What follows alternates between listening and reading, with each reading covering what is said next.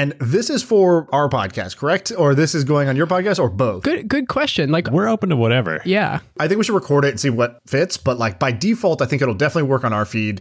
If you guys feel good about it on your feed, I think great. Just dual purpose it. Great. I love it. Okay. Uh, are we rolling then? Uh-huh. Yeah. I feel like I can rule the world. I know I could be what I want to. I put my all in it like no days off. On the road, let's travel, never looking back. Let's do a quick, uh, quick intros. So uh, I've never, I've actually never met you guys, but like I think most people for this podcast, I've heard you guys talking. Uh, and actually, just say like five words into your mic. Your mic setup is like godly. I don't know what. I don't know if it's your voice or your mic, but something is perfect. it's So- all so been just- we uh Yeah, uh, if listen it, to that. if it were like if i were running the tech side of acquired we would still be like talking into our into our macbooks so uh Yeah, but fortunately we have David's uh, dulcet tones and buttery voice that kind of Right. complete the, the equation. And Ben, you have the uh, like kind of soundproof panels in the background and stuff like that. I, I just like roll out of bed and push go and see if it works. All right, so we have David and Ben here with us. These guys host the Acquired podcast, which is we'll talk a little bit about that. So you do that. You're also venture capitalist, from what I understand, if I remember correctly in the from the podcast. Correct. And um, the podcast i so i used to listen to a bunch of it at the beginning because i'll tell you a funny story we have a guy in our in our office at our startup named jason. And um, jason is great in all these different ways. He's super enthusiastic. He's a go-getter. He'll make shit happen. He's very creative. Uh, but the one thing that Jason was always uh, like kind of the punching bag in the office was he would always say the wrong, like he would always have his facts wrong. So he would be like, "Oh, um, you know, that's you know, they got bought by this company," and we're like, "No, it was this other company," or they raised this number, and it's like, "Nope, that's not the right number." So he was always like getting fact checked. And then one day, Jason started coming in with just these knowledge bombs, and we were like, "That's not right." Wait, that is right. And I was like, "How did you know that backstory? Like, did you research this? Like, I didn't understand." And then I realized the secret. He was listening to y'all's podcast, and he was you know basically what you guys do is you tell the story of great kind of acquisitions in tech history. And um and you go through kind of like very methodically. You like research it well and you tell a very good linear story with no plot holes. And so jason all of a sudden had this superpower where he was telling these perfect renditions of what went down and I was like, "What the fuck is going on?" And so that's why I was like, "Okay, what's this podcast uh, that you listen to?" So I listened to a few of them. I haven't listened recently. I know you guys been you pumped out a ton of them. You get well, you gotta Um, hop back in because we're not just acquisitions anymore. We realized these stories like we were limiting ourselves with just acquisitions because Right. well, we'll get into this. So what did you but, expand like, to? You know, acquisitions are a limited part of the universe. So we just did Epic Games. Uh, we did SpaceX. Like those are like So it's just like su- success story in addition to acquisition story type of thing. Yeah, the the goal is that we tell the story of like the obviously the very deep story of any sort of great company, but then also try and understand the playbook of why it worked. Right. I love I loved them. I've listened to a bunch where you had like a three parter, and I'm like, oh man, this is so deep. I love it. And then I was like, and then I sort of switched my habits in general, uh, where I was like, um, okay, I don't want to get smarter. I just want to escape. Uh, so now my podcast listening is like, I need junk food. Uh, that's how I listen to my podcast now. Oh, and feel so. Totally. I, I just go for like more entertainment, less information. But I know there's a bunch of people who listen to this that would actually really dig that because they want to hear the stories, they want the real information. And that's what you guys provide in a very good good way. So, anyways, that's my my, my genuine shout Well, out for, we, we got the to say too, podcast. your guys' show is awesome. We love it. Uh, And one of the reasons, a, you're just like good. You guys have great flow, chemistry. Like you're awesome. Uh, but b, it's such a good counterpart to like what we do on Acquired. Like we tell this like this like certain part of like the internet like history and like as it exists and it's like these big huge flashy companies but like there's a million ways to skin the cat. And like there's so many other good businesses out there and so many other people working doing amazing things that are never going to be SpaceX but like that's cool. Like you know oh man like your golden hippo episode I love that one. Right. Yeah, yeah. On one hand, you have the story of SpaceX, and then the other hand, you have like, you know, this guy who's in Iowa who's doing a drone light show company in just local, you know, rural rural Iowa, and uh, you know, making two million dollars a year, and you know, he quit his job as a construction worker before that. You know, that that's the sort of other end of the spectrum of like cool success stories that are just different flavors. yeah it's so cool you guys find these and you you know you bring these folks on the show and this is awesome Okay, so Yeah, we I can agree also- our podcasts are great. We love it. Sorry, go ahead, Ben. I was gonna say like I also just like that it feels more like classic. I'll say classic American, but classic entrepreneurship. Like Right. we've lumped in entrepreneurship to become this thing that involves tons of money, a winner take all market, in all likelihood failing and flaming out, you know, fabulously. And by telling everyone they should go do that, you just set most people up for failure. Whereas it's not, as long as you're really focused, you really listen to your customers, you really iterate, you're really capital efficient, like going and achieving a million dollar a year top line business like lots and lots and lots of people do that and can do that and should think they can do that and so I, I, I love that reminder in our lives Yeah, I, I would say like um, Naval has this really like money line when he's talking. Or I don't know who he stole it from. I think it was like Nassim Taleb or something when he was like, you know, um, they're like, you know, what's your political stance? He's like, well, with my family, I'm a communist. With my friends, I'm a socialist. With my, you know, my city or my town, I'm a Democrat. And when, you know, I'm a libertarian at the at the federal level or whatever. And it's just a great, yeah, it's a it's a it's just a money quote. But I have sort of a similar thing in, the, in entrepreneurship. It's the, the the you know the poor man's version of that, which is you know, if I invest, I go for the billion dollar, the potential billion dollar companies. If I'm advising somebody to start something, I advise the types of things we brainstorm on the podcast all the time, which are these, you know, small niche businesses that can generate a ton of cash flow.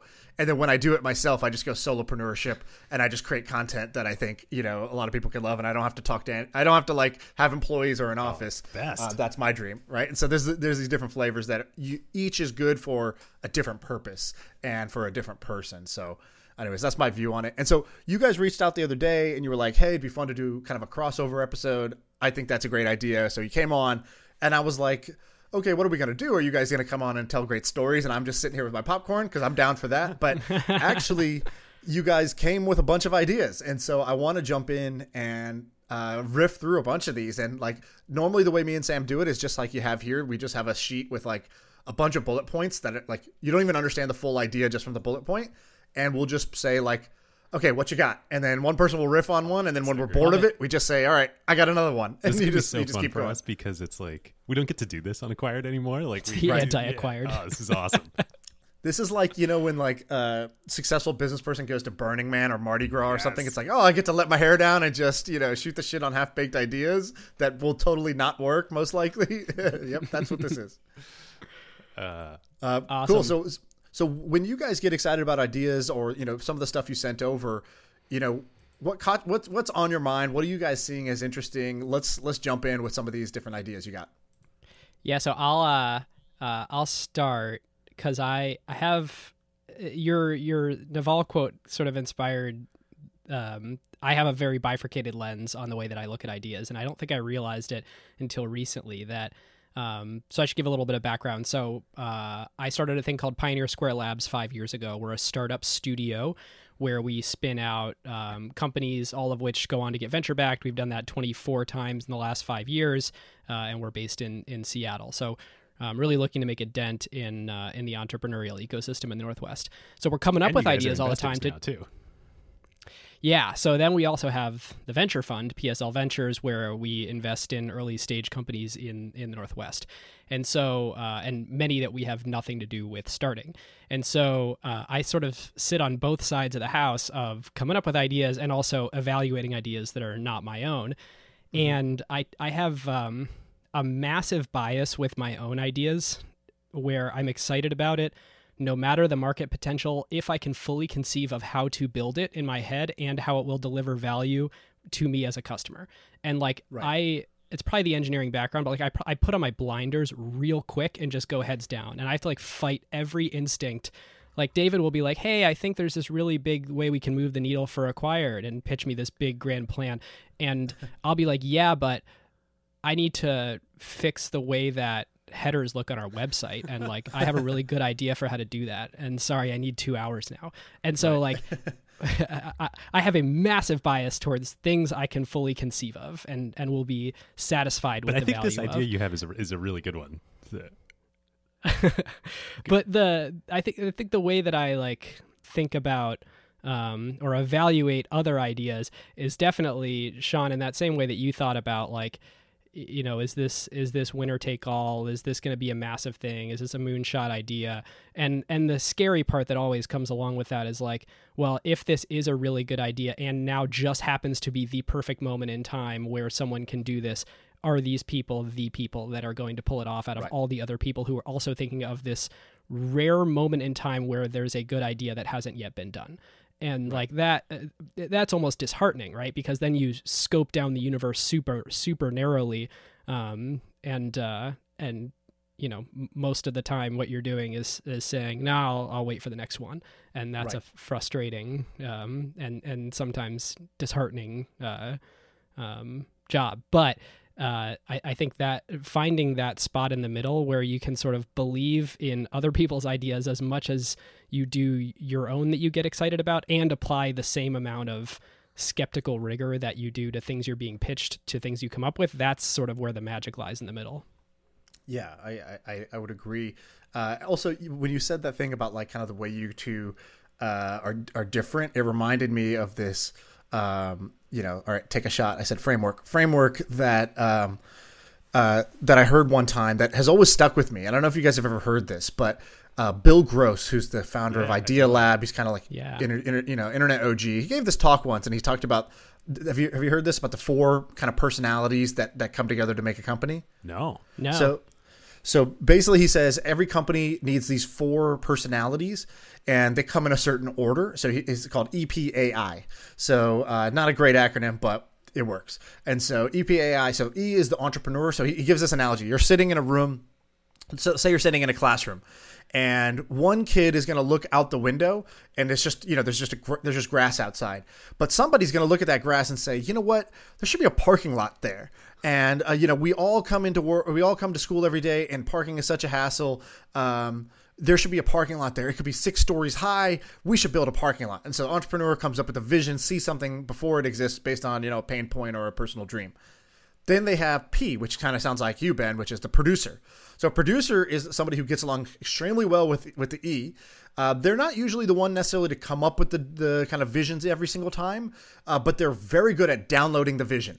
They hear the vision, they say, "Yep, got it, makes sense," and their brain immediately goes to, "Oh, by the way, six floors? No, no, no. What it should be is two different structures that each have this, you know, whatever." They start immediately. Their brain starts building uh, building that vision out, and they're going to be able to take words and turn it into, you know, some form of action. So he draws these curves like if uh if it's just the E alone, there's this initial value because they come up with a vision, and then it sort of peters out and goes nowhere because there's no production. But then if you have the E and the P, the P jumps in after the initial value is created and takes it to the next level.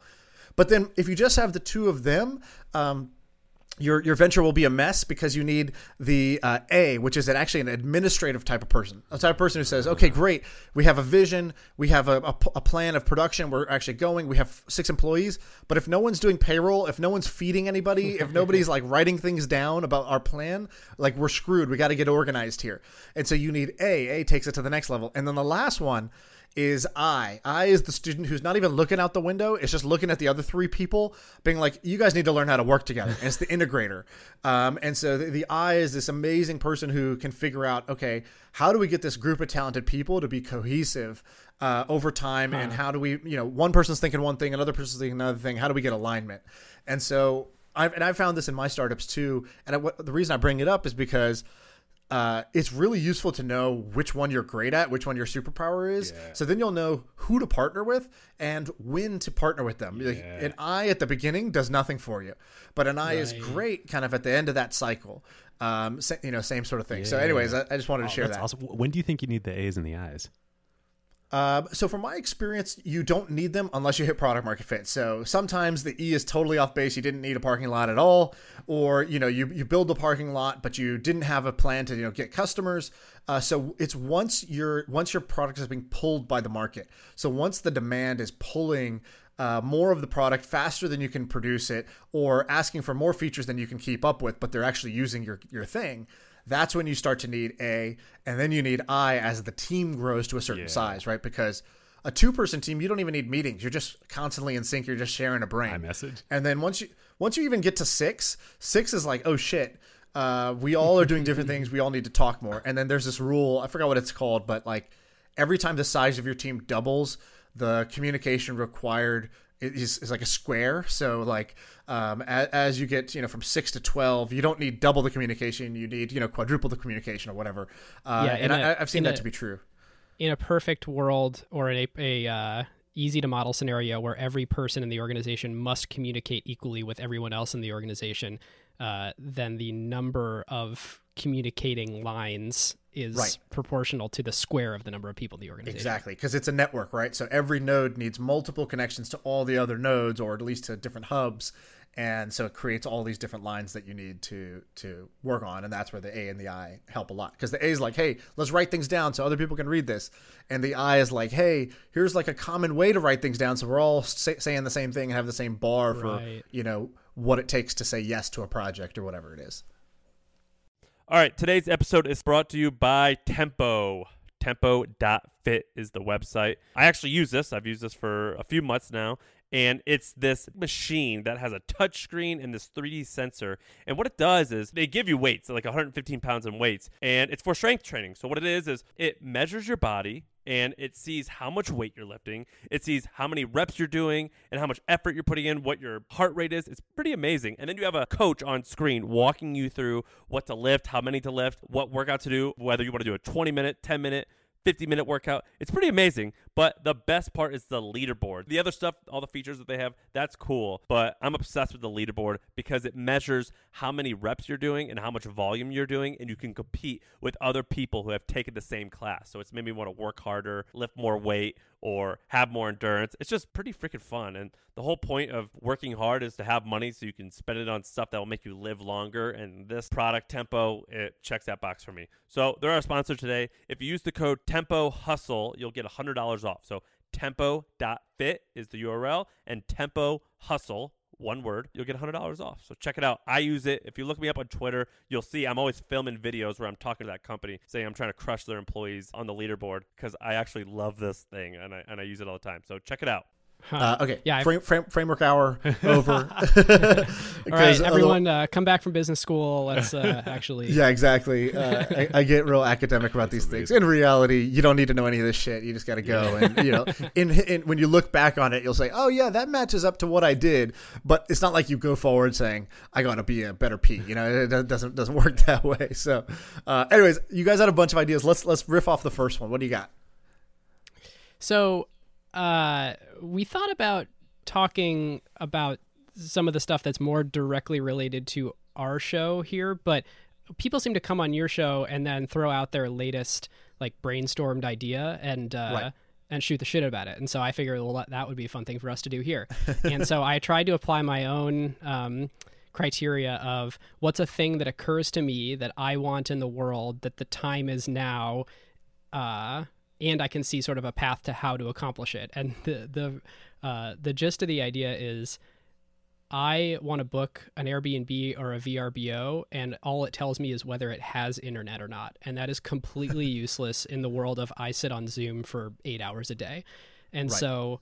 Uh, I'm thinking this is like a totally bootstrappable, maybe even no code thing where you just say, uh, hey, to get access to um, uh, it's basically Waze for Wi-Fi, where whenever you're somewhere, you you know upload the geo coordinates. Maybe you put the address in. We'd have to figure out some um, security stuff around that, but you just take a screenshot of a, of a speed test, and then we just have this big database of all these different places and uh, anyone who stayed there and the screenshots they've uploaded, and um, yeah, that's that's the basic gist. So it's basically solving the problem of I need great internet because everything is done through Zoom, and so when I'm out and about, I need trust. I need a trusted source to know where my internet is going to be good versus okay versus whatever you know whatever well, I, I have. Particularly so when you're uh, when you're like traveling, working remote, like.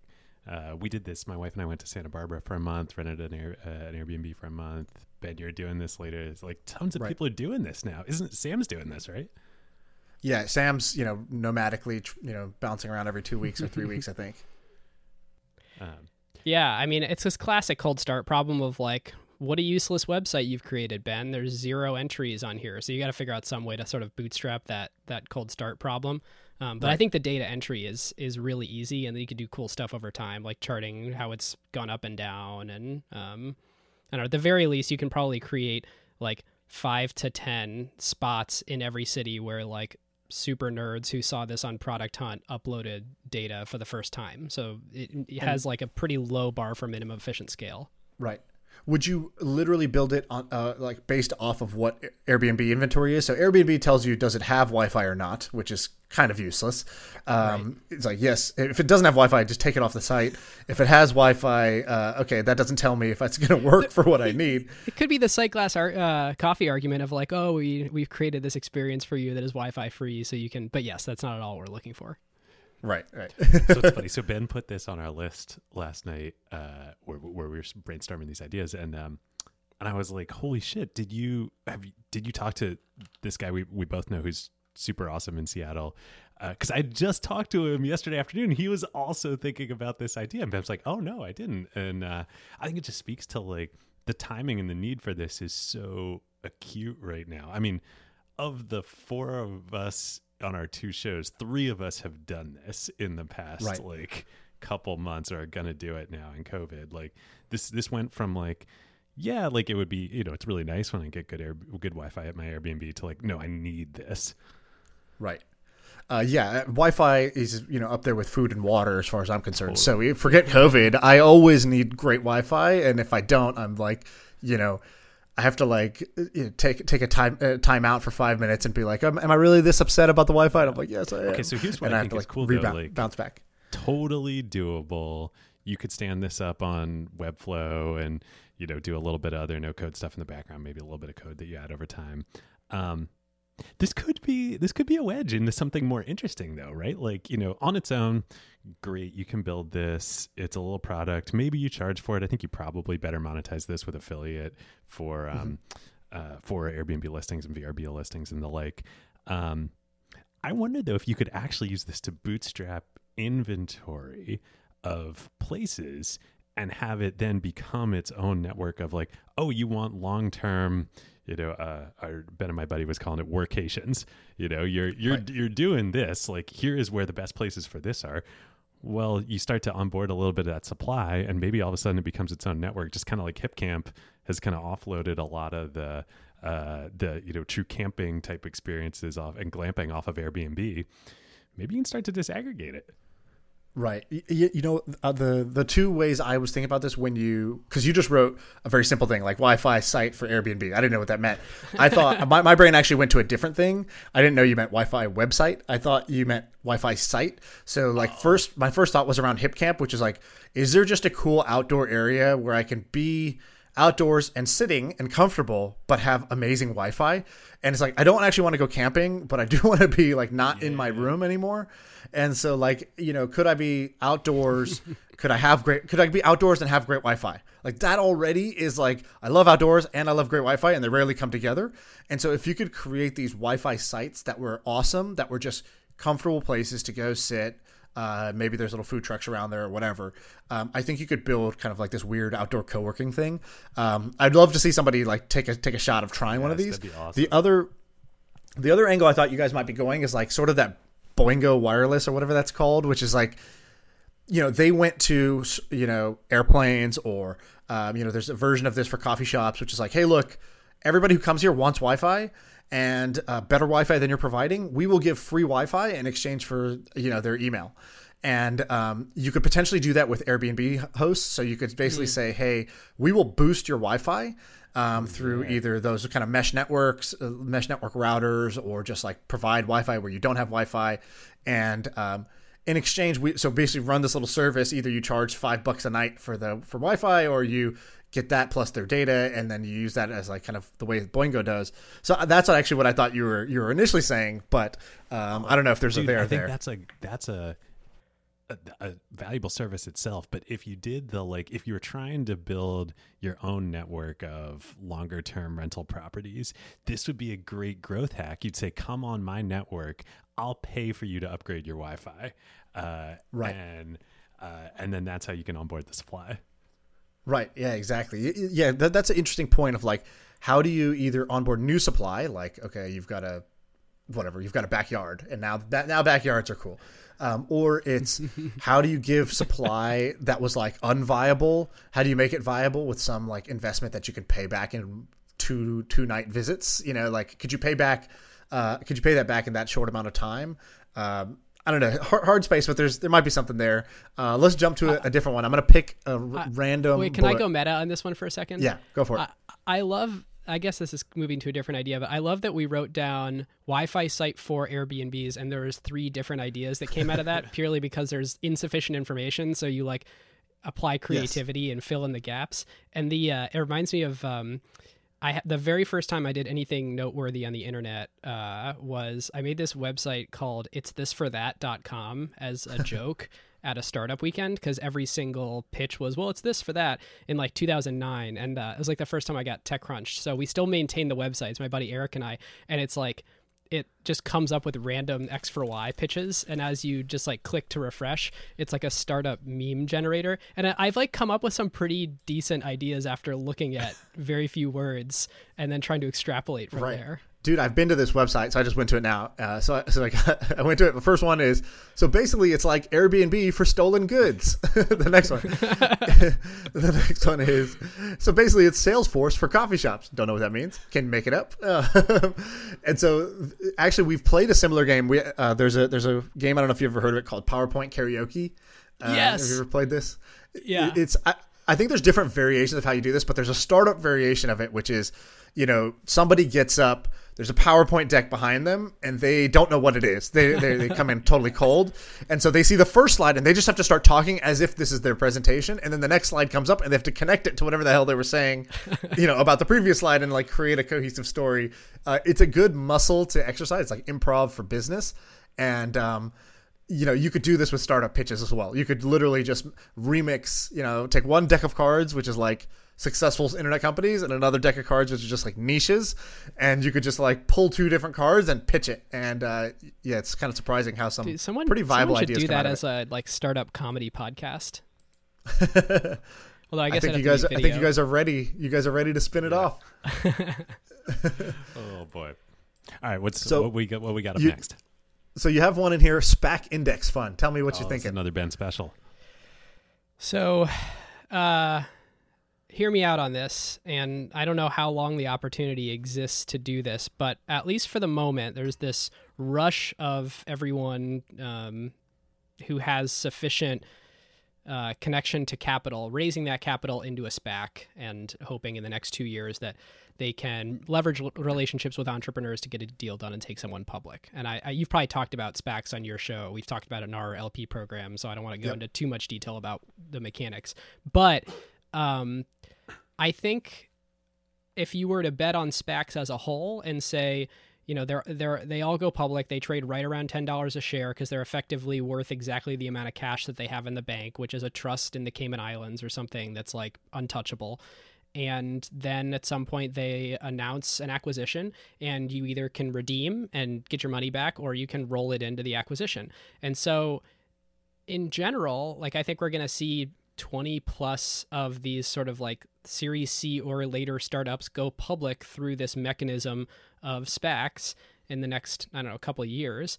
And um, there's two levels of appreciation here. There's the first one where, you know, you buy in at, at, at $10 a share and then there's a pop when they announce who they're going to buy. So you could play the pop game if you want to and then just cash out immediately after that. Or you could play the longer term game and say, do you want to hold the basket of startups that went public in the 2020, 2021 vintage and, and hope that there's a, a zoom in there? And I think it'd be, uh, to me, it feels like a reasonable upside, super mitigated downside type of way to index. Yes. Uh, I love this idea. When I saw it, this is the opposite where I had no um, there was no question marks about what this idea was. I was like, oh, good idea, interesting. Um, also, I was curious. I don't know if you guys know what are the mechanics of starting an index. Can I create an index? Uh, do you need to be a certain person? Is there a certain Ooh. bar? How does that work? Do you know? Oh, damn! Someone should create uh, angel lists for public equity indexes. Right, like, like where it, I I maintain so an index and get some carry. Yeah, because like you know, a, a, bunch of people are trying to do this with like you know on Robinhood or Public.com, this new website or whatever, yep. where it's like this new app where you know, I go invest in a basket of stocks. You can kind of follow me. It's a social network. But like, fuck the social oh, network part. Like, I think that's a little bit weak, honestly. Um, I think that more interesting is I listen to this podcast. I'm like, wow, Ben and David are so smart. You know what I want to do? I just want to own whatever stocks that they own, and I want to basically buy their index that they created and uh, just roll with them in their portfolio, like kind of like a money manager. But if you guys were basically curating an index over time, um, I, I, I think that that would be it'd be interesting if you could a- create an AngelList like platform where it was very trivial for somebody to create their own index and let others in- invest into it. I might have also just invented a mutual fund. I'm not sure. This also feels like so I don't know the answer to how you do this, although I should. But I used to work at Dow Jones, and the, which I used to work at the Wall, at Dow Jones, which the Wall Street Journal is part of Dow Jones, it's part of News Corp. Um, and uh, while I was there, we sold the indexes business. So d- the Dow Jones index is now owned, uh, Which is a one of the big garbage index, and no one should company- pay any totally attention to garbage it. index. But um, but it was a billion dollar business within Dow Jones. So billion dollar top line, basically no expenses. Like it was all just pure money. And, and what it was, it was just a marketing thing. It was like you get to use the Dow name. Like that's So it's like a license. it's like a licensing thing. Yeah. Oh, that Um, Wow. absurd. yeah. And who's who's paying for that license? Who pays to to be able to put the Dow Jones? And is it like CNBC has to pay to put the Dow Jones index on That's the screen, or what? I don't. I don't know exactly the answer. I think it's. I don't think like CNBC or like media properties have to pay for it because I think that that that that they're just that's just public. But I think if you want to incorporate that index in your data of whatever like product you're using or whatever, Right. then you got to pay that licensing fee.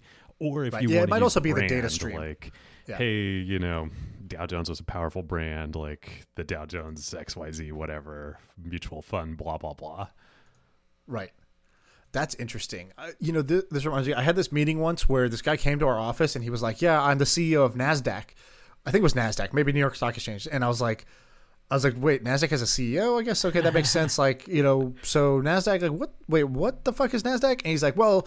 But, you know, because I just had always heard of Nasdaq through the kind of like it's kind of like you hear Dow Jones. It's like, oh, Yeah. this is just a sort of a, a a name we give to track the market, and I didn't really fully at the time. I had no idea that first of all, there's multiple exchanges. They're highly competitive with each other. They hate each other, and they're constantly you know trying to fight for different IPOs. And then, but the part I did, I kind of knew that part, but the part I didn't know was that they license their technology. They're like, yeah, we power the stock exchange in Sweden and 40 other countries, and we make you know a billion dollars a year or whatever the number is, uh, just licensing our stock exchange technology to other countries for their stock exchange. Yeah. And I was like, wow, this is a this is a great business actually because it has this ultra powerful brand in the US and then it just becomes like, you know, and they built this technology stack. There's very few competitors to it. And um and then it becomes kind of like the um, you know, N of one company around what what should I use to run our stock exchange, and there's going to be no switching. I bet, like I bet nobody wants to switch the sort of full stack they're using to run their stock exchange. That would be crazy, right? So you have extreme pricing power, and I was like, wow, this is an amazing business. I was like, could you compete with this? And that was right around the time that Eric Ries launched the long term Oh, stock yeah, we've had him on our show. It's great. Exactly, which is like just an amazing idea.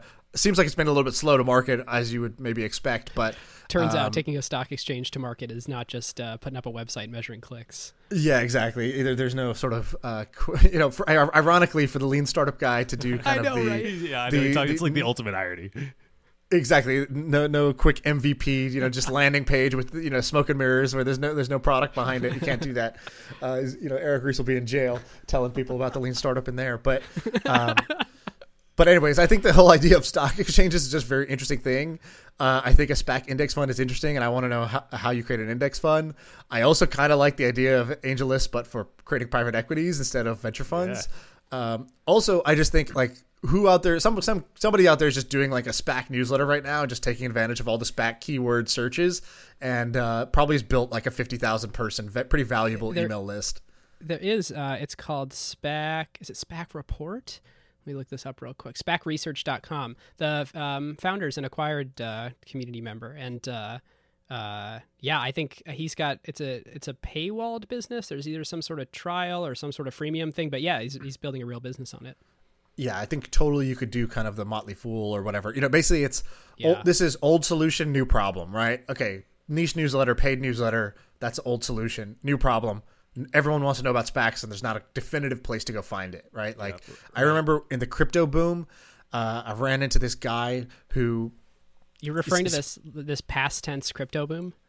Yeah, yeah, crypto. Oh, the, no, the boom. The boom was a very specific time when you know Yeah. money was flowing freely, and my aunt in Virginia was like saying the word Ethereum in her Indian accent, and I was like, "Oh shit, what the hell's going on?" Um, but there's this guy. His name's uh, Shaq Shaq Khan and uh, Shakil Khan, and he he was like he's kind of this international man of mystery. He worked at Spotify and he did a bunch of random things that like you, nobody knows who he is, but he's just friends with all the CEOs, and like they hire him for like a special project of whatever that Oh, means. he's the wolf from Pulp Fiction. Yeah, he, he's he's exact exactly. He's the wolf. He's the one they call in. So during the initial Bitcoin run up, when it was f- going from like ten dollars to thousand dollars, everybody was trying to figure out how do we create Bitcoin products, and he just created CoinDesk. Uh, He was helping create CoinDesk. He's just like, oh yeah, we should just create the news and information site, and then we'll figure out from there what other opportunities we want to go to. But like first things first, let's create Bloomberg or CNBC for Bitcoin. And I was like, oh man, such a simple idea that can be executed because you're nimble and you're you know very responsive to where the world is going. Yep. Totally. Yeah. The Yeah, I mean it's it fits it definitely fits into that uh, for anybody who hasn't read this thing, it's really it's quite hard to discover because it's an archive of an old website, but it's uh pmarchive.org and it's it's Marc Andreessen's it's like a play on his handle and it's his old blog before he started Andreessen Horowitz and one of the amazing pieces of content on there. It's like a five piece thing is uh, his career advice, which of course starts with like, Yes. you can't plan your career, so I refuse to give you any advice. But if I were to, here's five articles on it. And one of the things is like, if your five smartest friends are getting together at two in the morning and going to Denny's because of something exciting that they're thinking about or something that's new in the world, go with them every time. And it's such a good like yeah, litmus test for if yeah if pro rata has written about spacs every single morning for the last two weeks then like it's probably a good time to start a spac media business if you feel well positioned to do so Right, right. Yeah, that's a great call. There's there's the other one that's like uh, what what nerds are doing on the weekends will all be doing you know five years from now the Chris Dixon thing, Yep. and uh, you know where, wherever wherever a nerd engineer is spending their free time on the weekends tinkering, that's that's the area of, uh, of innovation because they just can't help themselves. And uh, what do what do you guys think would be that right now? I, I think I know if I just think about my smartest friends and what they're doing, uh, I think I know one one answer of what I would say. But it's there there are lulls where there's just no clear answer, and then there's like clear Yeah. periods where, where something emerges. Do you guys have something in mind, or do you remember a time when when that was happening and you either were aware of it or you you, you missed it? so i have uh i mean there's some uh i'm gonna give a little bit of a different answer than i think we're looking for here my smartest friends who have means are working on climate problems right now That's right. and I think like we can talk about GPT three, we can talk about crypto stuff, we can talk about um, there there are other sort of frontier technology things at the moment, but probably five times in the last couple months, I've had really smart people that I've tried to recruit to start something with me to join a PSL company who are saying like, uh, actually, after doing some reflecting. I'm gonna go work on some climate stuff, and there's there's no capital structure to support that. I mean, we have a whole David. We did that deep dive on Yeah, how how uh, energy uh, breakthrough energy stuff gets funded, which is completely broken. But um, I, that Oh, I've, I've, I've got Pe- a I've got yeah. a company to talk about, but but keep going. anyway that that's definitely the thing that occurs to me of like my smartest, most well intentioned, and people with means.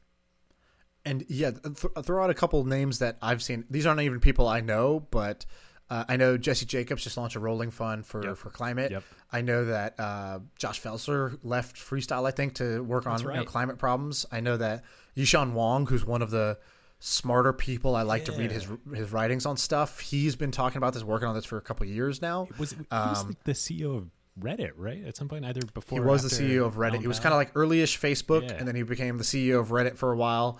And he's got this very simple website. I think it's just Yishan Yishan Wong, which is hard to You should give but- uh, give a shot at being CEO of Twitter for a little bit, just to mix it up. just round it all out.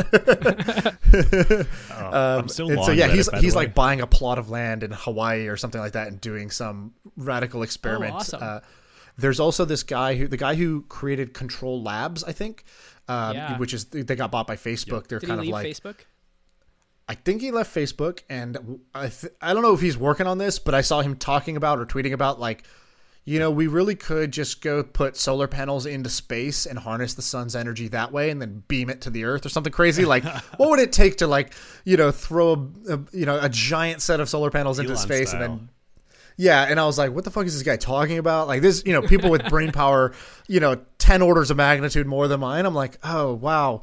I didn't even I can't tell if you're joking or if you're serious. You're probably serious and it sounds like a joke to me. That's how big the knowledge gap is here." Yeah. What's super exciting to me on this is um, I have a friend who, who just started a company um, that, like, there's, I mean, this is a, a double edged sword, but it's just reality. Like, the problems are finally starting to get real with climate. Like, I think one of the reasons why there's no good funding structure for it and clean tech failed and all this is just like, everybody knows that this like wave of awfulness is coming, but like nobody Right, feels winter is it coming. yet, you know. but but the tip of the spear is fires in California. Like those are real real problems that we're all like like can't go outside. Like it's just terrible, and Right. like people are losing their homes and properties. So I have a buddy who um, started a reinsurance business for uh, for fire risk in California. And he's like, yeah, the insurance industry is like so backward on this. They use old stochastic models uh, from like past history of like there's a terrible fire in California once every 30 years. It's like no, happens every year now. So like Right. okay, let's deal with this problem. And like that's That going to be a like a way to- great company. That that's going to be a great value capture mechanism. I don't know. Yeah, I mean, well, it's how does that help like- us not burn down the planet? Well, it's like there's a but there's a there's a serious but like you can't get insurance for fire in a lot of places in California anymore. So like this is a serious problem. Like Yeah, so it's a way to address the symptom of a problem, and it makes know what you also can't get insurance less for? painful for lots of people. But it's still not True, addressing the problem. Right, you- you're not solving the, the fire problem. You're you're solving the my house burned down problem, and I'm, I'm Which is of luck. great and admirable to solve downstream problems, but yeah. Right.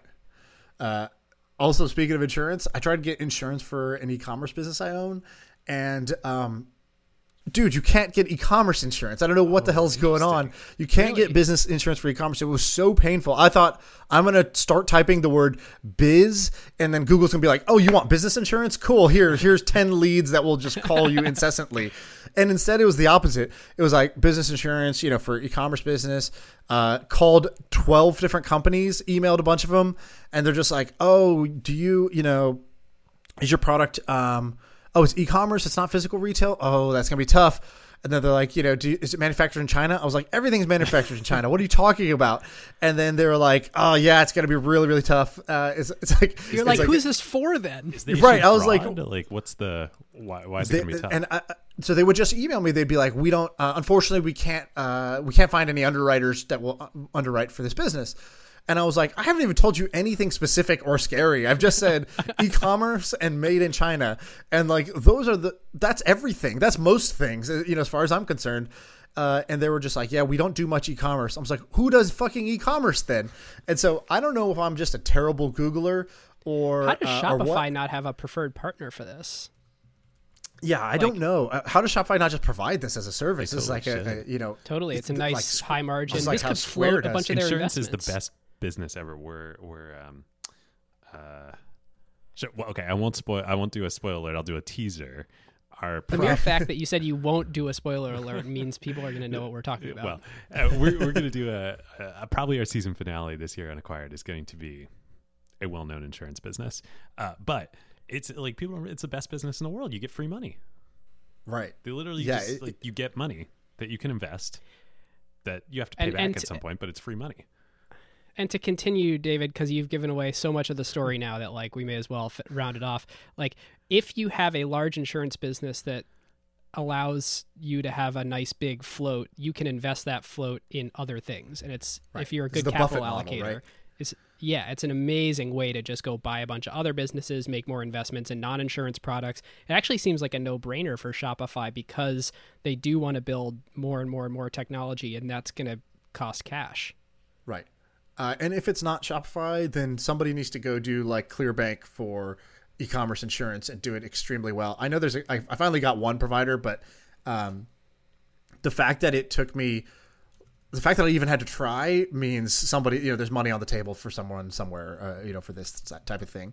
Um, okay, so cli- let- let's go back to. I think the thing you said is really, really interesting. It really resonated with me when you said the Um, you know, if your friends are going to Denny's at, at two in the morning, uh, like just go with them. Like that's literally the best career move you can do. Um, I totally agree.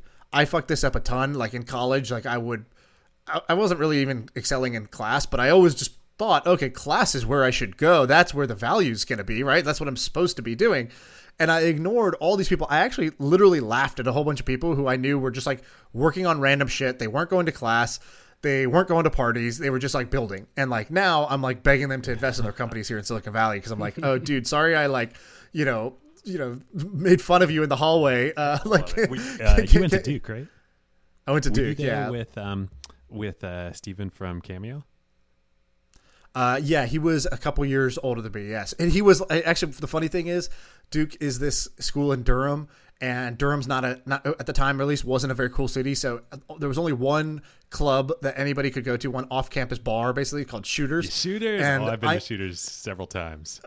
Uh, did you go to Duke? Uh, my Wait, David, uh, why have you been to? Yeah, I I Yeah, there's, like, small performed bar in a Durham. wedding at the Duke Gardens. Uh, my uh, Okay, gotcha. My sister and brother in law uh, went to Duke, so we were going to visit them a bunch of times, and then and then they got married Gotcha. there. So yeah, so of course they take you to Shooters because it's the only fucking place to go. So Steven from Cameo Shooters in uh, at the Wayne time Manor. was My, my brother in law was in Wayne Manor.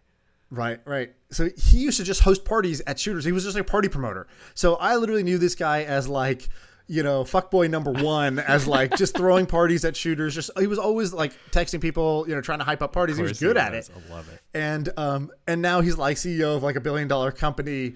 Um and but it's you know, the he- perfect company great. for him to be CEO So of. great. Like that is it. It pattern matches perfectly. Exactly. So uh, yeah, he, he's a funny guy. Uh, anyways, forgot where I was going with this, but I, was, I guess what I was going to say is the follow your follow your smart friends. So step one, have smart friends that actually do this kind of thing, and I think that's if you just do that, you're ninety percent of the way there. And then the last ten percent is like listen to them and follow them, and like be be interested in their things that seem just like random toys right now, uh, because they will probably become big deal. You know, one of those is going to become a big deal soon, and so. Um, I'll throw out three that I, I've seen as trends amongst my friends.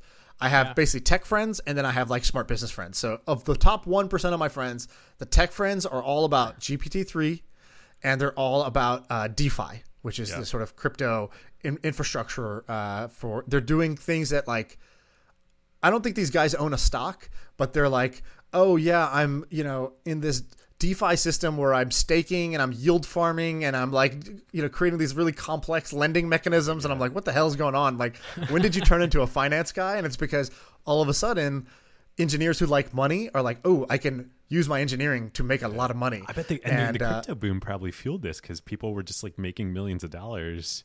I'm like, oh shit. Well, they're all flush with cash. Uh, they're all flush with with not cash. They're all flush crypto. with wealth that is in Yeah. Ethereum or is in Bitcoin or random ass you know shitcoin, and um and so they don't want to take it out. They're not ready to like leave the crypto game, but they're like, well, I you know I was just trying to invest ten thousand into Ethereum, and now I have one point one million. So uh, okay, cool. This is a way I can stake my Ethereum or I can lend Ethereum, and I can get. 12% a year, you know, doing this. So, you know, this is great. And I Oh, can kind of control the whole thing from my terminal and my computer. Like, that's awesome.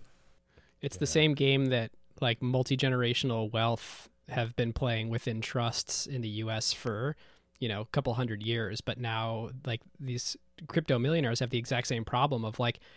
I'm sorry, I have to pay what taxes if I pull this Right. out into cash? well, how do I roll it into something that just kind of can spit off exactly as much cash as I need to live and I can leave it as an illiquid asset the rest of the time? Exactly, exactly. Like the- you know, th- that is that is what's happening, and so maybe maybe more stuff needs to get built. That's the equivalent of a of a trust or like the 1031 exchange of crypto. Like, uh, you know, I think that that's where a lot of potential is. Like, this is why the ICO boom happened was so many people had made so much money off Bitcoin and Ethereum, and Right. you know, to them, they're still thinking about their ten to twenty thousand dollar investment, but now it's 200 500 700 a million dollars. You know, um, and so they were like, okay, cool, maybe I could do that again. Like first, con- false confidence that I could do that again. I could invest in this new small thing, and it could It was also skill, give me a million luck. dollars. Right, exactly. It was skill, not luck. And then the other is I don't want to pull this out. And so you had just it's like eh, when the Fed pumps in a bunch of money and the stock market goes up. That's basically what happened for crypto and why there was so much slush money to put into random ICOs. Love it. Huh. All right, new idea is opportunity zones for crypto millionaires. Do you know Yeah, about exact- the tax treatment on that? On Uh, opportunity I've been zones? I've been hunting for ways to avoid paying taxes over the past you know year, and uh, people keep telling me about opportunity zones and how I should be investing in them. Um, and I only understand twenty percent of it so far. I, I'll give you the, a very small amount that I know for sure and leave everything else unsaid so I don't say anything, something wrong. But I know you can roll appreciated stock in, which I think is similar to a 1031 exchange without paying tax on it. So it's a, a new investment. Um, and then I think if you can defer your capital gains taxes for another 10 years. And, Right. and maybe and then there's some bonus on top of that that's like if you leave it in for 10 years then there's some additional favorable tax treatment on top of that so it's like um there's a lot of benefits to doing it So let's combine the climate change and tax idea here into one. Uh, with an idea. I've been trying, to, I've been noodling on. I actually have said this on the podcast before, but I need to say it again because I'm still thinking about it, which is uh, not true of 99% of the ideas I say. Um, so one of the best simple ways to uh, reduce your tax burden um, is uh, to is to do a solar installation, right? So there's um, a solar tax credit that the government gives, and um, and so you know you have a house, you put solar panels on. Yes, you pay the upfront investment, but then you save on your utilities, and you get the tax credit that you can use to you know um, eliminate a whole bunch of your, your earned income. So essentially, you can do it for free as long as you have the money to put up upfront. And um, so I've been looking to basically do this. Now I don't have I don't want uh, I need something bigger than just my house, right? Your house might have like I don't know a 30000 or fifty thousand dollar project. I don't know exactly what it is, but it's like what do you do if you need to can I get like a million dollars of tax credits uh, for this? Like, can I do a million dollars worth of solar? I want a farm, yeah. And so I, uh, I was driving with my father-in-law, and he was like, uh, he was telling me about this. He goes, "Yeah, you know, like on every school, you see these solar panels on the parking like garages or just like kind of out, outside of the school." And he's like, "Yeah, this is part of like Chevron Energy. Like Chevron installs all these." And um, and I and from what I gathered was they have both a kind of a service provider, like they're, they're a vendor, they get paid for that. But the bigger thing is that they'll be like, "Hey, school, you don't need to put up two million dollars for this solar installation. We will do it, Chevron. You know, out of our profits from oil and gas." So they get to say they're doing clean energy things. They get to reinvest profits into something that they're going to be able to t- get favorable tax treatment on. They get to help a school have solar solar power, and um, and then they become sort of a long term, you know, uh, landlord of the of uh, uh, lessor, I guess, of the solar panels, and the school pays like kind of a small monthly fee, but they're they're from day one, you know, saving money on their, their utility bill. So for them, it's like a net gain, anyways. Even Yeah. if they pay for this, they're paying less for the utilities. So I was thinking, why isn't there a marketplace where I can I don't have to buy a building and like do this whole solar pl- plan, but I just say dollars. Please invest that into the solar projects for me and give me my tax credits back, um, and give me my kind of monthly recurring income from this. This is going to go on some farm in you know Idaho. yeah Yeah, like a mutual it's- fund for this. it's an asset manager yeah it solves the same problem of like i don't want to do the dirty work of pay, of finding those investments and operationally putting the money in but like i will pay you something So that on one side, you have the sort of supply of project, or so let's say supplies capital, and then the demand is people who want solar, and like whether this is commercial buildings, schools, farms, factories, whatever places that need that that could use solar that don't want to put a quarter million dollar investment into their solar. They're like they they are going to buy another machine to like run their factory better or whatever, uh, but they're happy to take a lower utility bill.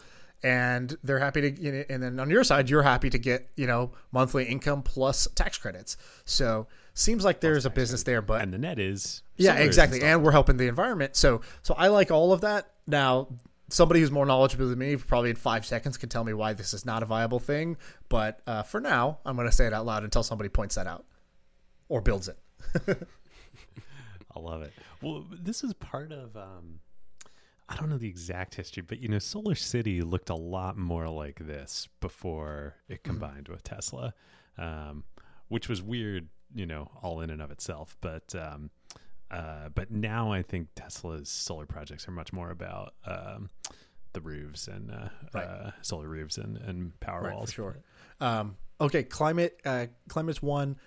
Um, the other one I said was buying businesses. So going more of the forget this venture capital game. I'm just going to buy all these profitable businesses or internet, internet or Our our mutual buddies. yeah, uh, Tiny, Capital, Capital. is kind of like probably the thought Yeah. leader and has the longest running track record of doing this of of like kind of people who are public on Twitter about it. And then there's others like Constellation Software and you know there's a whole bunch of different different folks that do this.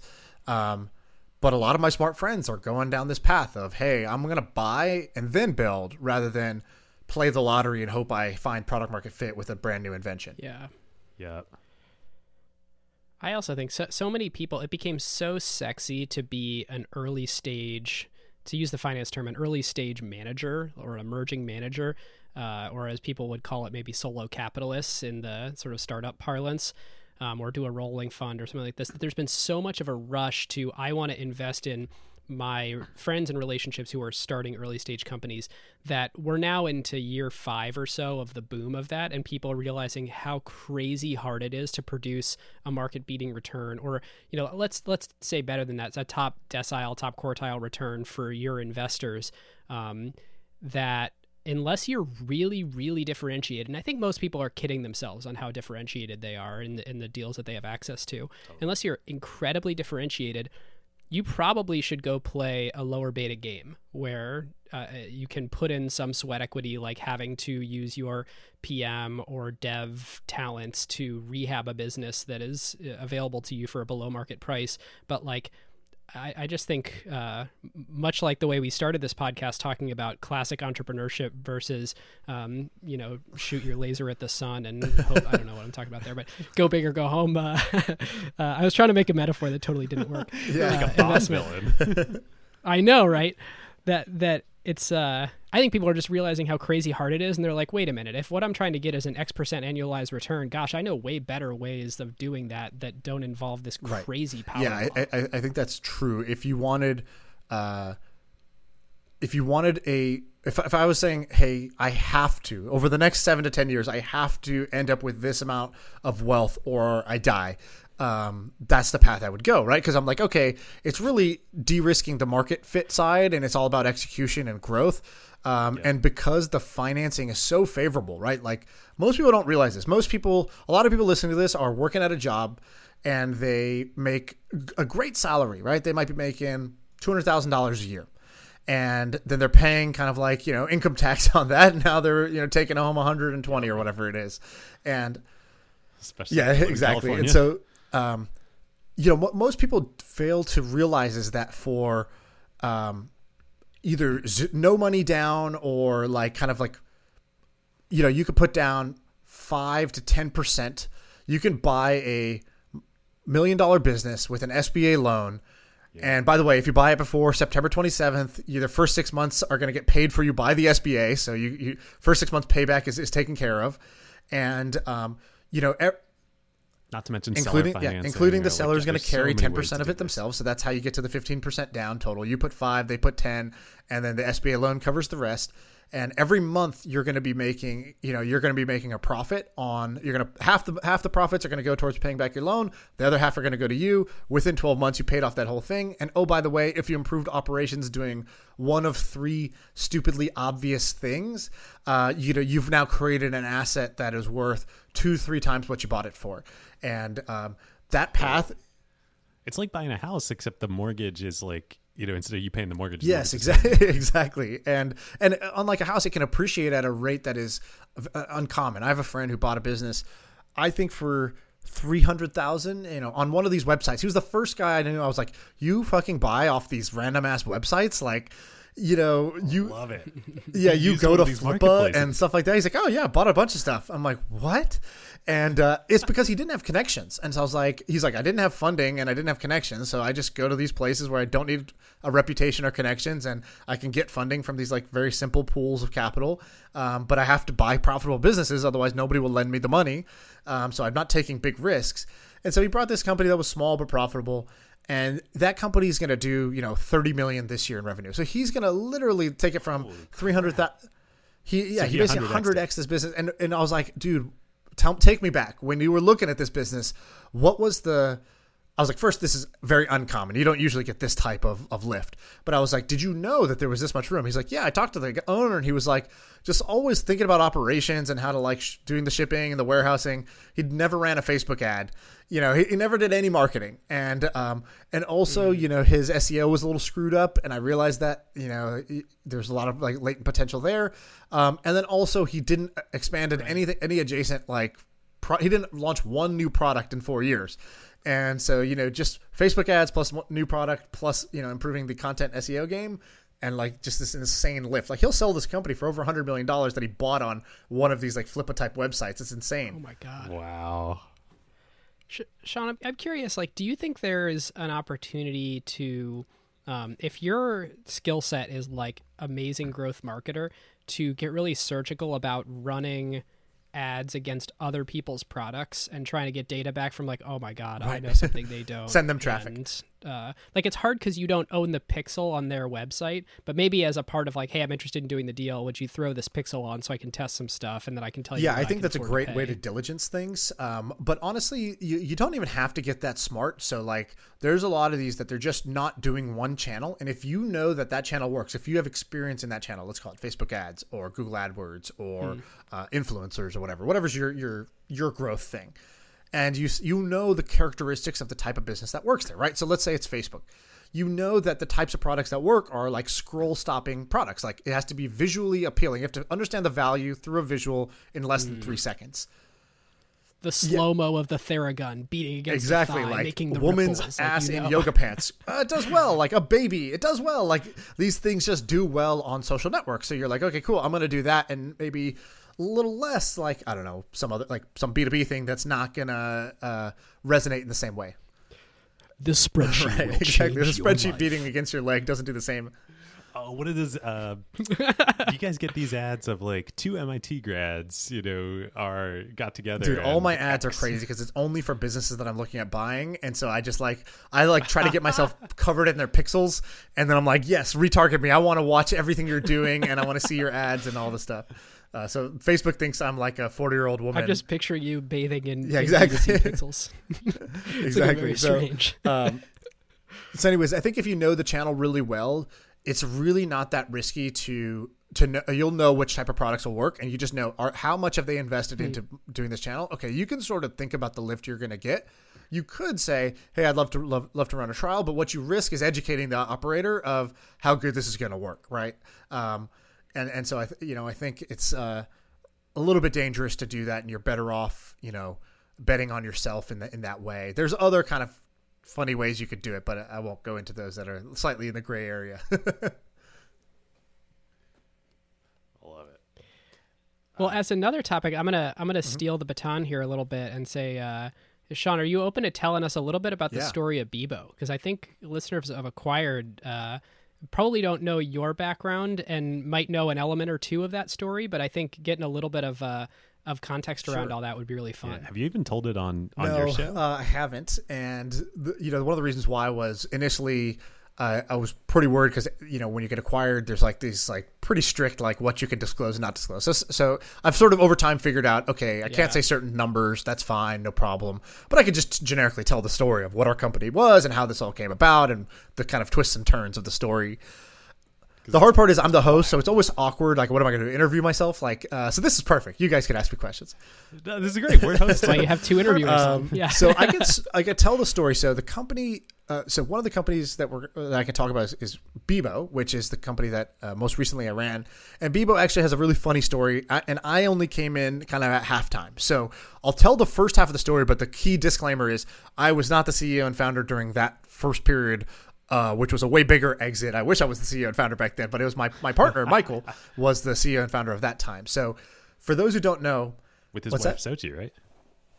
Michael and Xochi, husband and wife, wife right? duo, who had built multiple companies together. Actually, and Bebo was their sort of biggest hit. Um, and so I'll tell kind of the, the the quick version, then we can dive in. So the quick version is. Did you know there was this company back in the day when MySpace and Facebook were, you know, uh, taking off? Facebook at the time was still in colleges. MySpace was actually the biggest network and was famous, and celebrities, musicians were all using it. And so um, Michael, when he tells me the story, because I've asked him a bunch of times, like, you know, Dad, can you tell me, like, what was it like back then? Uh, like, tell me these internet war stories. And so he was telling me, he's like, initially I was, um, actually, let me finish the short, short version. I'll tell you the whole thing. So the short version is built a social network called Bebo, got really popular, but it became clear to him that Facebook was going to win this war, and that like where he was now was like more like the top, and was like, look, I should start looking at is there an exit here for us? Uh, because I'm not sure that what's that What year is this? when. This might have been 2008. What year is 2007, this? 2008. Uh, I think the deal closed in 2008, so probably let's say 2007 started thinking along these lines. Uh, Facebook had been out for three years, had expanded out of colleges, I think, at this point, and um, was at high school level, I think. And so basically was like, look, we've built a cool product, but man, uh, we're and was Bebo was big in certain markets like Europe, New Zealand. You know, Yeah, UK, if you're in Ireland, Ireland, like yeah. you know, Bebo was like more trafficked than than Google at the time, and so um, decides to sell, sells the company for eight hundred fifty million dollars to AOL. Huge exit at the time, sold for more than MySpace did, and um, and so amazing exit for Michael and Xochi, and they went on to do a whole bunch of great things, both philanthropically as well as in business. And they own seventy percent. they own seventy percent of the company exit, at, at the exit uh, because of, and I, I, I And Go ahead. I, I just want to paint. I was just gonna say I'll, I'll go, go into why they were able to own that and, and at the at, if we want to go into that detail too. But so they sell it then. Fast forward a few years, Facebook takes over the world. AOL basically writes off Bebo kind of like a year and a half later as like a tax write off of like it's worth nothing to us now. You know, we we, we write it as, as essentially zero. Um, product kind of dwindles obviously, and f- now it's five six years later. Um, Michael comes to me, and at this time I'm uh, I'm running his Idea Lab, so a startup studio that he had built that he was basically funding. Him and Xochi were funding themselves. Michael originally was the CEO, um, and then I joined to work with him. I came to San Francisco to work with him, and then a few months later, he put me in charge of the lab. He's like, "I'll go to the board, and I'm gonna, you know, me and Xochi, we're gonna do cool billionaire shit. Like you go run this thing." Uh, and I was like, "Hey, more power to you. That's what I would do too." I don't know if I would bet on me. I'm like a 25 year old kid, but like, you know, uh, thank you. I'll try my best. And um, he comes to me at a certain point and he says, "Hey, you know, we actually have the opportunity to buy Bebo back. I heard, you know, he Bebo had traded hands, so a private equity guy had bought it off of AOL. Yeah. He had invested in that, and it, he knew that had gone nowhere. That guy didn't even really do anything. And then he's like, he knew it was going to go into bankruptcy and it was going to get bought by somebody. And he's like, we have the opportunity to buy it back. Would you be interested? We're already building social kind of consumer products, anyways. That's the point of the lab. Maybe we could use this brand name. Maybe we could use the email list. Maybe we could use the servers. I don't know. Whatever. Whatever's there. Would this help us in any way? You know, get better distribution for one of our product ideas.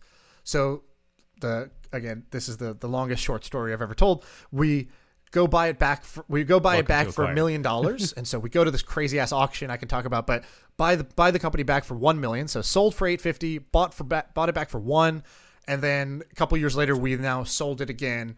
Uh, you know, to uh, to Twitch. We got acquired by Twitch, and which is owned by Amazon, and so uh, I'm currently at Twitch. And, and when you're buying for one, does it does it come with like all of the data it's ever had, like all the email addresses from every Uh, epoch y- of the it comes with whatever's still there. So some shit gets lost along the way. You can't recover that. But but yes, in theory, in theory, yeah. So we got like a 80 million person email list, which was one of the assets. Now, what we found when we got that email 80 million email list was. Hey, it looks like this email list might have been bought and sold before or something because this is not this does not have a great sort of sender you know send rating essentially. The other thing, uh, the other key component was Bebo had started back when Hotmail and AOL were like the rage and then Gmail came and everybody switched. And so what we had was essentially 80 million emails of which, you know, approximately 40 million were like my teenage Hotmail address that I never check and will bounce or or just go go go into Or the AOL abyss. emails or and um so that turned out to be a lot less useful. Um, what the funny thing, uh, I don't know how much of this I can share, but the funny thing is one of the things in buying it was we actually bought two assets the, we bought the company and that brand and the, the domain and the email list and all that stuff for a million bucks. But in that same auction, we bought the sort of legal rights to sue the previous owner for I don't know fifty thousand. That actually they won a they won the the the case they won the suit for like multi you know multiple millions of dollars and so that asset turned out to be really really valuable and have a great ROI and then the way. domain and the email list turned out to be a little less valuable than we originally had hoped Wow. Did um did you guys use uh uh to our previous conversation an SBA loan? No, it was, in, you in, know, uh, in financing the purchase. Michael and Xochi were like, "Hey, straight cash." You know, it- it- I, I, I don't think What it, is it would have qualified necessarily, right? buyer. It didn't have positive cash flow. It didn't have a lot of things that you would need, and it was kind of a hairy deal going through bankruptcy. So you needed to be an all cash buyer to to buy it. Yeah. And so I cut you off a little bit. Take so uh, uh, where is it eventually now, and how did it get there, and why? Okay, let me try to pick that up. Where is it eventually now? Uh, so it got acquired now. Um, and so the whole team that was working on it is now, uh, you know, the majority of the team, about 90, 95% of the team is at Twitch and uh, got bought because we had built a whole bunch of things. So one of the things when we bought it, I'll, I'll kind of tell the story. It's kind of interesting entrepreneurial story. So when, when we were going to buy it, I got split opinions. I asked a few smart friends, hey, do you think we should buy this back? And 50% of people were like, don't touch it with a 10 foot pole. Like internet companies don't get revived. Uh, that's like not really a thing. Um, the brand is stale. It might be more baggage than it's worth. It's going to be constant confusion if you're launching a new thing under that old brand name. Um, and you know you don't need it. Uh, well, why would you pay for this? Go go put the million dollars into ads, and you'll get the same amount of users. And then the other people were like, I don't know what's going to happen, but what a challenge. What fun if you did it. And you are also going to get a lot of kind of people who are curious to check out what it became, whether they're actually going to adopt it or not. Yeah, You're gonna, you know, a it's the is like, you know, you go back home to your parents, you know, to your original, you know, to your, to your parents' house when you're after you're, you're 30 years old, and they say, hey, we renovated your old bedroom. And you're like, oh, I want to go see what'd you do with my stuff. What what does it look like now?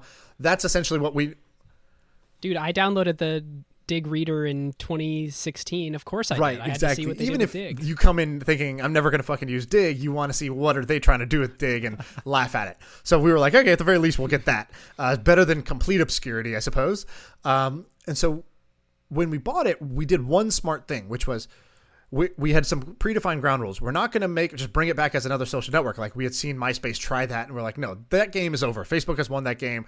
Don't try to be like, hey, we're cool again. Ten years later, like that doesn't work. Um, we also didn't have a new product. And so but we had to close the deal given the timeline of the acquisition. We had to close the deal and we had to announce it and we had to turn off the existing product because it was going to cost a whole bunch of money every month to run. And so we this. we were like yeah. okay we're going to do three things. First we're going to turn it off. Second we're going to preserve the seo because it has amazing seo um, and so we're like how do we lower the cost by 100x while keeping the seo the, everybody's profile page alive because you google someone's name their bebo profile was like in the second or third yeah. So we Static created these like static frozen pages that would that would remain, you know, uh, indexable. I don't know anything about it, but one of our engineers was like, nine engineers in the room were like, "There's no way," and then our youngest engineer was like, "Well, why don't I just do this?" and then all the other engineers were like begrudgingly like, "Well, yeah, if we just want to do that, we could do that." And I'm like. Well, that accomplishes the goal. Of course, we want to do that simple thing that accomplishes our goal. So, anyways, so shout out to Quinn for for coming up with that. Uh, the last thing was we came up with this video. We shot it in a weekend, and it was basically like an announcement video of, "Hey, the original founders bought it back. We're gonna bring it." We and it was kind of tongue in cheek. So we were actually, it looked like a serious corporate stock video of like, "Hi, I'm Michael," you know, and I'm the original founder of Bebo. You know, we had this vision, and over the years, you know, it grew. And but then he, you know, like the video uh, starts to make fun of the old Bebo. It's like, you know, we had great times, and is basically pointing fun at like, you know people used to like just you know go on each other's profile page and draw dicks like on the whiteboard feature and so that was like he's like we have the largest repository of hand drawn dicks uh, on the internet and so this video kind of goes viral which was our hope so while the 80 million email list was dirty and pretty much unusable we couldn't send from it um, we got a million new people to sign up to see what's the new Bebo. And uh, we were like, okay, that's cool. And they signed up thinking like, this is funny. I like this guy. Um, This is like the uh, the exactly. That was our intent. Now it wasn't as successful as that but we it was close. And um, so that was the that was the that was the goal there. And um, then we were like okay well we still don't know what product we're going to do. And i was still sort of of the mindset of we need to like test. We don't want to come back with this big bang and we don't know you know that's a one shot thing. So i was like i started creating little sub lists you know groups of 10,000 50,000 people that was like hey do you want to tr- we're going to launch three new things i want you to try them you're, you're going to be our focus group you're going to tell us if this is any good or if this is dog shit and uh, whatever comes out of this will be the new bebo but you're sworn to ultimate secrecy and blah blah blah And uh, so we created these little lists and we launched different products to them. And we, you know, one was this messaging app with crazy avatars that looked like Bitmoji. And then this other one was Blab, which you used, uh, which is like this video chat platform. And then, Yeah. and we were launching them under other names to test them first. And the idea was if, if it ever works, we'll, we'll brand it as Bebo, we'll email the whole list. Um, the last thing we did was we took um, the live streaming tech we had built and we built a esports platform where you would uh, we built essentially high school esports. So um, you, the way you can go play in a football league or a soccer league or a, base, a baseball league as a high school student, It's like what just like Play Play versus were doing. They were our competitor. Um, and so you could sign up to be in a Fortnite league, and we were like, dude, Fortnite's more popular than baseball. Like, there should for sure be a, play, a way a way to join a team for your school uh, or as a high schooler and play with other high schoolers and compete and play in tournaments. And because we had built all this streaming tech, we were like, this is cool. Like, not only are you playing, but your friends or your family can watch uh, watch you play. And um, so that was really cool. And we we were running the biggest high school esport league in the country at the time. And then uh, you know c- a couple of the platforms you know came knocking, and we told them, hey, look, honestly, I, you know I'm a realist. Like this is cool. The the students love it. And the platforms are happy because we're bringing on tens of thousands of new young teenage streamers for streaming for the first time who would have never otherwise streamed because they don't want to be a streamer. They just want to play in tournaments, and they're they're like now they're getting the joy and the the thrill of streaming for the first time. And so we're like, all the value is accruing to them. We should go try to sell this to one of them. And so we went to YouTube and, Facebook and Twitch and like all the others, and we basically said, hey, who wants to buy this thing? And uh, ran a process, a pretty tight process over like 45 days, and closed a deal and ended up selling the company. Awesome. And had you already closed down the the other experiments at this point, or were, was we, Blab we still did them like, one at a potentially time. So we had learned that lesson the hard way running the startup studio in general, which is kind of like parallel entrepreneurship. Splitting focus is very, very dangerous, not to be done unless you are someone much more skilled than me. And so we were doing one experiment all in, and if it didn't work, we would then cycle and pivot to the next thing. Uh, but we we, we Hmm. had shut them down by then. Which was hard, right? Blab had four million users and was sense. growing, and some people loved it and used it eight hours a day. And like, I got death threats, and you know, somebody. This is actually kind of funny. Somebody sent to the office a 200 page uh, script for a play that was using my, me as the central character, my CTO as the second central character, and our designer, head of community, the other people whose, whose names they knew, and it was a a, a script of us being.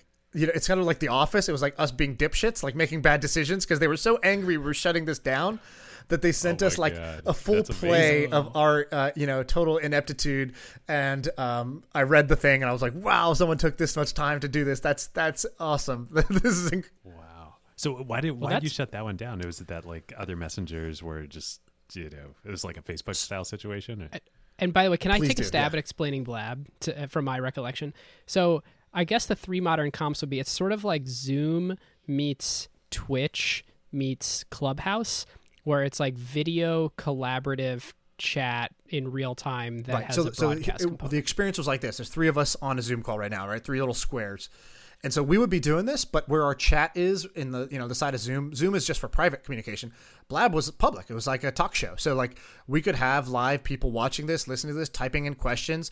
We could pull the question and put it on the screen and address it anybody could call in like an old radio show and like join the conversation and so it, it was like this kind of live uh, you know, it was like if Google Hangouts had an audience or if Zoom had an audience. That was sort of, sort of the premise. And so we we organically had a bunch of cool people use it. Like I said, the UFC used it when they wanted to do a virtual fight announcement. Um, we had Tony Robbins come on and do kind of he would let people call in, tell them their problem, and he would like kind of help them workshop them live, just like he does at his big you know seven thousand person events. Uh, the Jonas Brothers did that with their fans. ESPN would use it every Friday for their basketball show. Um, but the problem was there was two groups of people using it. There was all those cool things I just talked about that make it sound legit, but those people would use it once a week for like an hour. They're like, "Okay, I'm doing my live interactive fan thing that's like hard to do and like I'm on the spot, but like it's super deep connection with people. They love me if I do this. So I'll do it once a week for an hour. Fridays at three. Uh, that's when my live show happens. And so we were like, cool. Fridays at three are awesome. What happens every other hour of the day? Like, how are we ever going to fill this up with good content? So then the re- You had the Facebook same same as Facebook Periscope, Live. Facebook Live, Meerkat, and we were all at the same time.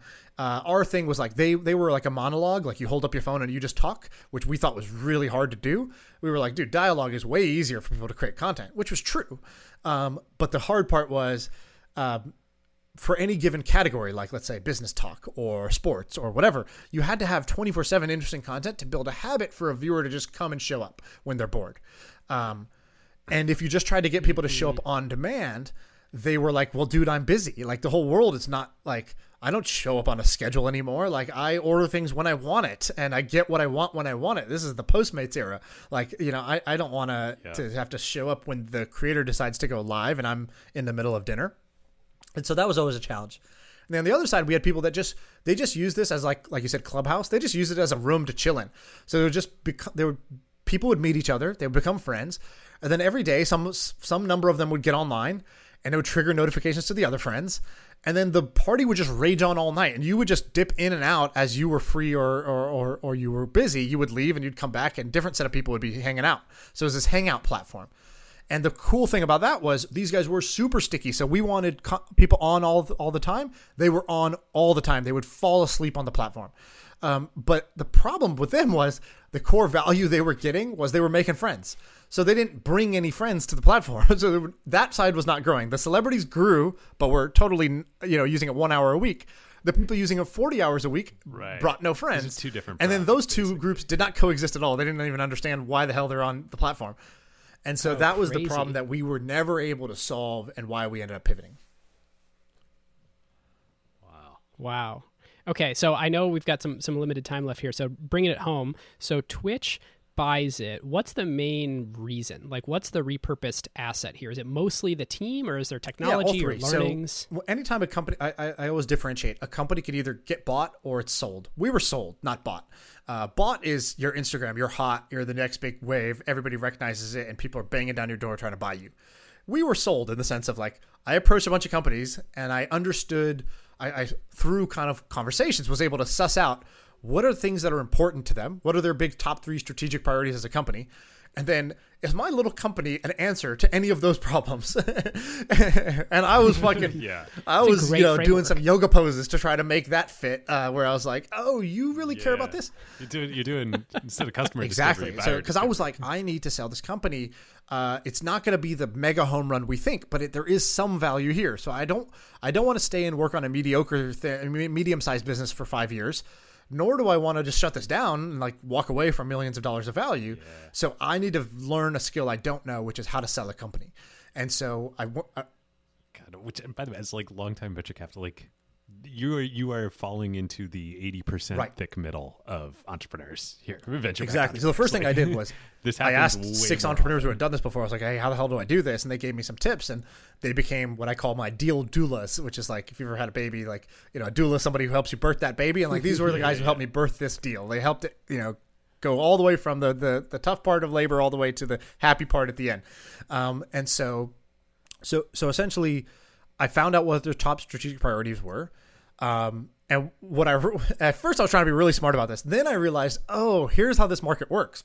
You have twitch which is the market leader and they have strategic priorities about how to grow their business. Those are very specific to twitch. I got to find those out. And i took some people to beers and i asked a bunch of questions and sussed out that oh there's this program that they've realized and i'll give you kind of the, the rundown which was they were sort of in the category of Twitch has gotten really, really big in the same way that Netflix got really big. But then the content costs start to go up. People start demanding more money, right? Uh, famous streamers want more money. Uh, esports tournaments want money. Yeah, they want exclusive deals. and Ninja moves Exactly, right? You got streamers yeah. getting paid tens of millions of dollars to switch platforms, so that bi- drives up prices. So Netflix had a smart idea to create original content and like, hey, this is stuff we own. So I realized that Twitch really needed original content, um, and it needed content that it could.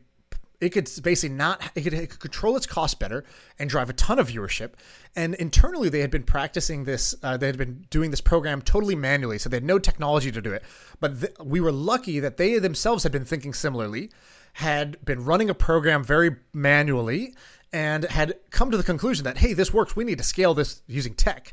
And then they looked inside the company and they're like, shit, where am I going to get a leader uh, that I trust to do this really hard thing? Um, we need engineers that know how to build this and are, and, and we need this now, not yeah. like 18 months from now. And so that's that's a great spot to get acquired in because you say, "Hey, I'm a leader. If you if you meet me and you if you believe in me as a, as a person, you think I could be one of the you know 10 leaders of your company, then you, the only way you can't hire me. I'm an unhireable person. You got to buy me yeah, to, to get to get talent like that. Also, I come with 12 engineers that have been working on this for two years, and we've already gone through the learning curve and figured out everything. You get the code and you get the learnings. And then, you know, uh, in our case, we didn't have revenue or big user base that would matter to them, but they were like, don't, don't worry. We already have revenue and users. We just need the rest. So I figured out for Twitch, that was the, the kind of solution. Then for everybody else, it was, I realized that the core problem was we want to beat Twitch. So I was like, oh, this makes it really easy. I just need to pitch this as a way that you could potentially overtake Twitch. And um, I need to spin that story, and then I need to tell you that Twitch wants to buy buy this, so that will automatically get you interested. And I and so that became the sort of game you play as an entrepreneur to try to get multiple bidders ah. involved. And part of it is persuasion, but you know, you can't just persuade these are no dummies. These are CEOs of billion dollar companies. They know what the hell they're doing. So you it's not about convincing of something that they don't want to do and making them do it. It's about finding out what they already want to do, positioning our like cutting away the fat of our story into just being the solution for that, and then connecting on a personal level and saying, would I would you want me as one of the senior leaders of your company? Would you want me uh, kind of on your extended exec team? And if so, great, let's do a deal.